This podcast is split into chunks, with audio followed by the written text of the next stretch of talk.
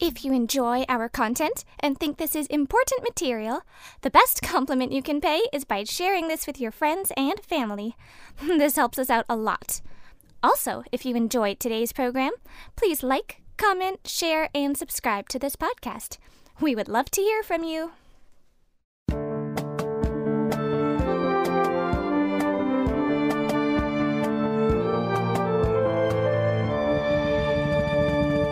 Welcome to the Truth in My Days podcast, where we defend the Word of God against the challenges of men.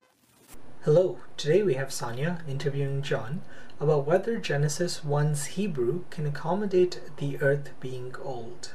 We are continuing from the previous episode today. We hope you enjoy. Here are some of the things that I would bring into the description from science. Now, starts with verse 1 In the beginning, God created the heavens and the earth. The earth was without form and void, and darkness was on the face of the deep. So, the first thing I want to point out here is the verbs used in Genesis 1. As you read through the account, you'll find certain times it says God created. You will have that in verse 1, right at the very beginning. In the beginning, God created the heavens and the earth. It's a Hebrew verb that's bara, created. It's, it's an action that only God does. And you don't find that again until verse 21, where God creates the living creatures. And you'll have it again twice in verse 27 when God creates man.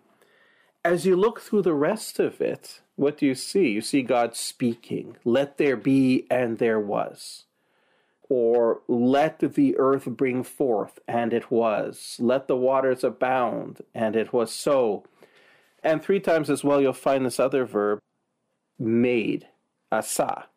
Sorry, four times. You'll find it in verse 7 and verse 16 and verse 25 and in verse 31. God made it. And there's a connection between them. In verse 6, it says, God said, Let there be a firmament in the midst of the waters, let it divide the waters from the waters. Thus God made the firmament and divided the waters. So there, there's a let there be but also a statement that God made it. Then, if you jump ahead into verse 14, God said, Let there be lights in the firmament of the heavens. And it was so. And but then goes on to say, then God made two great lights, okay, which are the sun and the moon. So God made, and the verb here is asa. And asa is a word that is often used of human action. Uh, asa has the sense of building something or taking some pre existing matter and reshaping or reforming it into something else. For example, if you build a house, you take bricks, you take you take lumber, glass, windows, whatever, you can make a house, asa. But humans do not do bara. That that's an act that's unique to God. And you said that that one appears three times? Appears well, technically four times in, in three verses when it talks about creating man, it appears there twice where God says, Let us create a man in our image. And then it says, In the image of God, he created him. So it is there twice in that verse. I thought Adam was created from, from dust or something, and wasn't Eve created from his rib? Yes, indeed. So that's not out of nothing.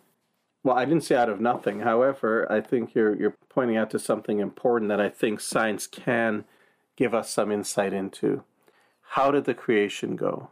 If we look at these three acts of bara, which only God can do, it's very significant where we see them. Because the first one is the very first verse God created the heavens and the earth.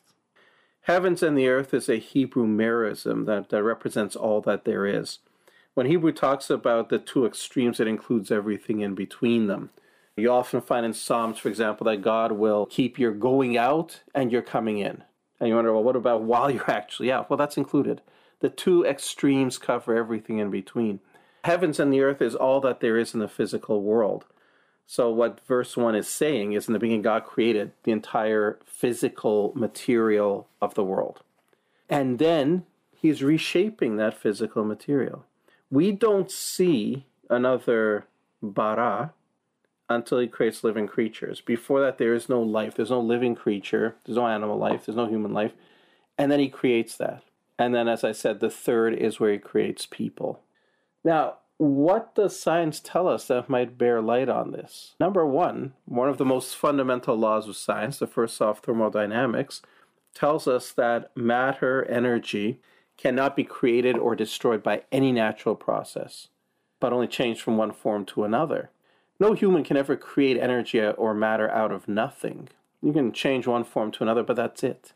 So it's significant, I think, that in verse 1, where the material universe is created, and there was no material universe before, so it's coming out of nothing, that it uses a word that shows that the author knew that this is something that could not be done by any human being by any kind of natural process. So, if we see that, we see the first law of thermodynamics right there, and then what happens? The earth was without form, and void and darkness was on the face of the deep. So, what we could suggest at this point is that when God made the heavens and the earth, as the entire physical material out of which he will build the universe, it's, it's in a formless, shapeless mass. It doesn't have structure and order to it. And what happens then is God begins to build in structure and order. Then God said, Let there be light, and there was light. So if he's made this massive matter energy without form and void, is beginning to bring form to it. The light would be essentially moving out the energy that's in the wavelength of 400 to 700 nanometers visible light. And there's light. And then you see he, he starts dividing, he creates a firmament, he's separating matter from matter, he's creating empty space, and so on. He's taking all this physical material and reshaping it and reforming it. And that continues all the way until we get to verse 20. So at this point, God made out of nothing a miraculous act First off, thermodynamics tells us humans can do it. Had to take a miraculous act. He made the sum total of matter energy for the physical world, and then he's reshaped it, reformed it into the structures that we see on our planet and in the universe. The celestial bodies, the, the sun, the moon, the dry land, the seas, and so on. It's all being reshaped, but it's all just physical. I understand if you look at this table here, for example, it's physical. It's it's unipartite. It's made of nothing but physical. And then he puts living things into this world. It says uh, in verse 20, then God said, Let the waters abound with an abundance of living creatures, and let birds fly above the earth across the face of the firmament of the heavens. So God created great sea creatures and every living thing that moves with which the waters abounded according to their kind, and every winged bird according to its kind. So here's the next point. Okay? God has taken the physical world as far as it will go, the things that are unipartite. Animals are living creatures. They, they're not just matter. They have two components and two elements, if you will. They have the, the body, which is physical, and they have the life force that makes them a living animal.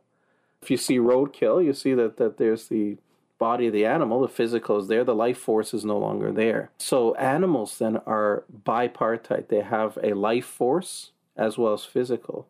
So here where God created them, he, he didn't recreate matter. The matter is already there. That was created in verse 1. And he will use the matter to form the bodies. But he needs a new bara act, and that's to create the life force. So that these are now living creatures. And interestingly, there's another law of science that tells us that life can only come from life. It's called the law of biogenesis, discovered by Louis Pasteur in 1864 and other scientists. No natural process can bring life out of non living matter. We discovered that in 1864. The writer of Genesis knew it all along. So here's the second creative act of God, and science illuminates that, that, that we need an act from God to create light. And so now the world that God's made has in it things that are unipartite, just matter, and things that are bipartite, living creatures, animals. And then the third one that he makes in is the human being. And human beings are tripartite. We have three elements to us. We have the body, soul, and spirit there has to be this third thing that God makes, this, this tertium quid that makes us different from all animals, fundamentally different, and that's this spirit. And God breathed the spirit into us, and that's the, the bara act. So, yes, indeed, He made our body out of pre existing material. That was asa.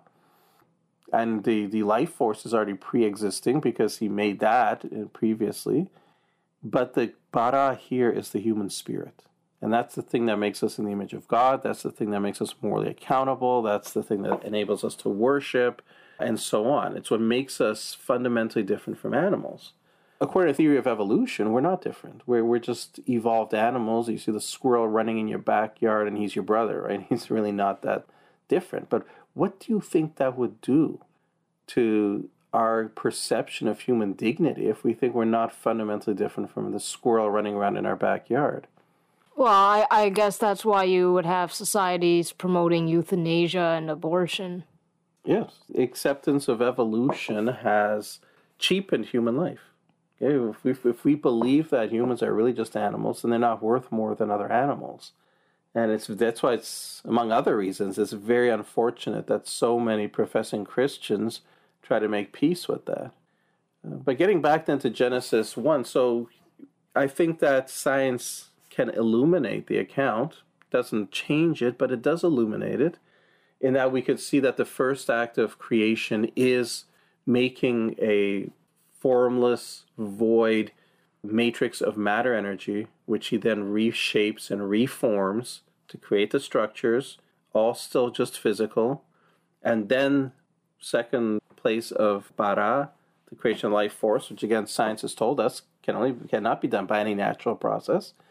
And then the third one is the human spirit, making us tripartite. So, for sure, Genesis 1 teaches God creating in six 24 hour or earth rotation days and we can believe that, but science can, which cannot contradict it or overturn it, can help us to have a, a more full picture as long as it's not violating, but is according with everything we see in the text. Okay, so so this is fundamentally different from situations where you see holy books by other religions and science actually contradicts it, and that one reason why you don't accept those books and you know that they're not from God.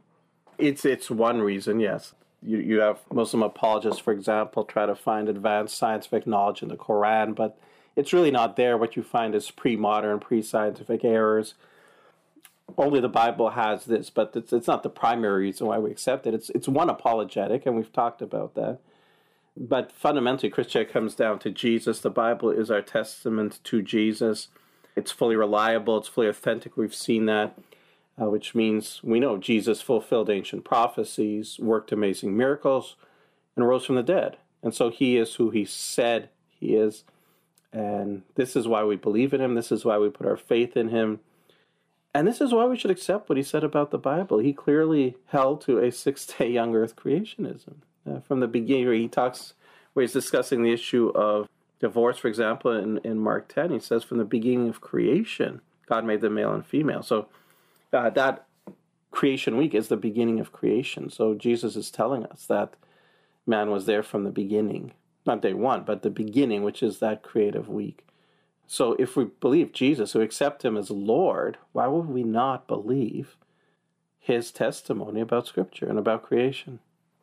Oh, I don't know. Maybe, maybe some Christians wouldn't have occurred to them to make the connection between that statement in the New Testament that's focusing on divorce and connect that all the way back to Genesis. Hmm. Well, even if you didn't, though, point is we've seen what Genesis 1 says. It is Scripture. Jesus saw it as Scripture, and Jesus said Scripture cannot be broken in John 10 35.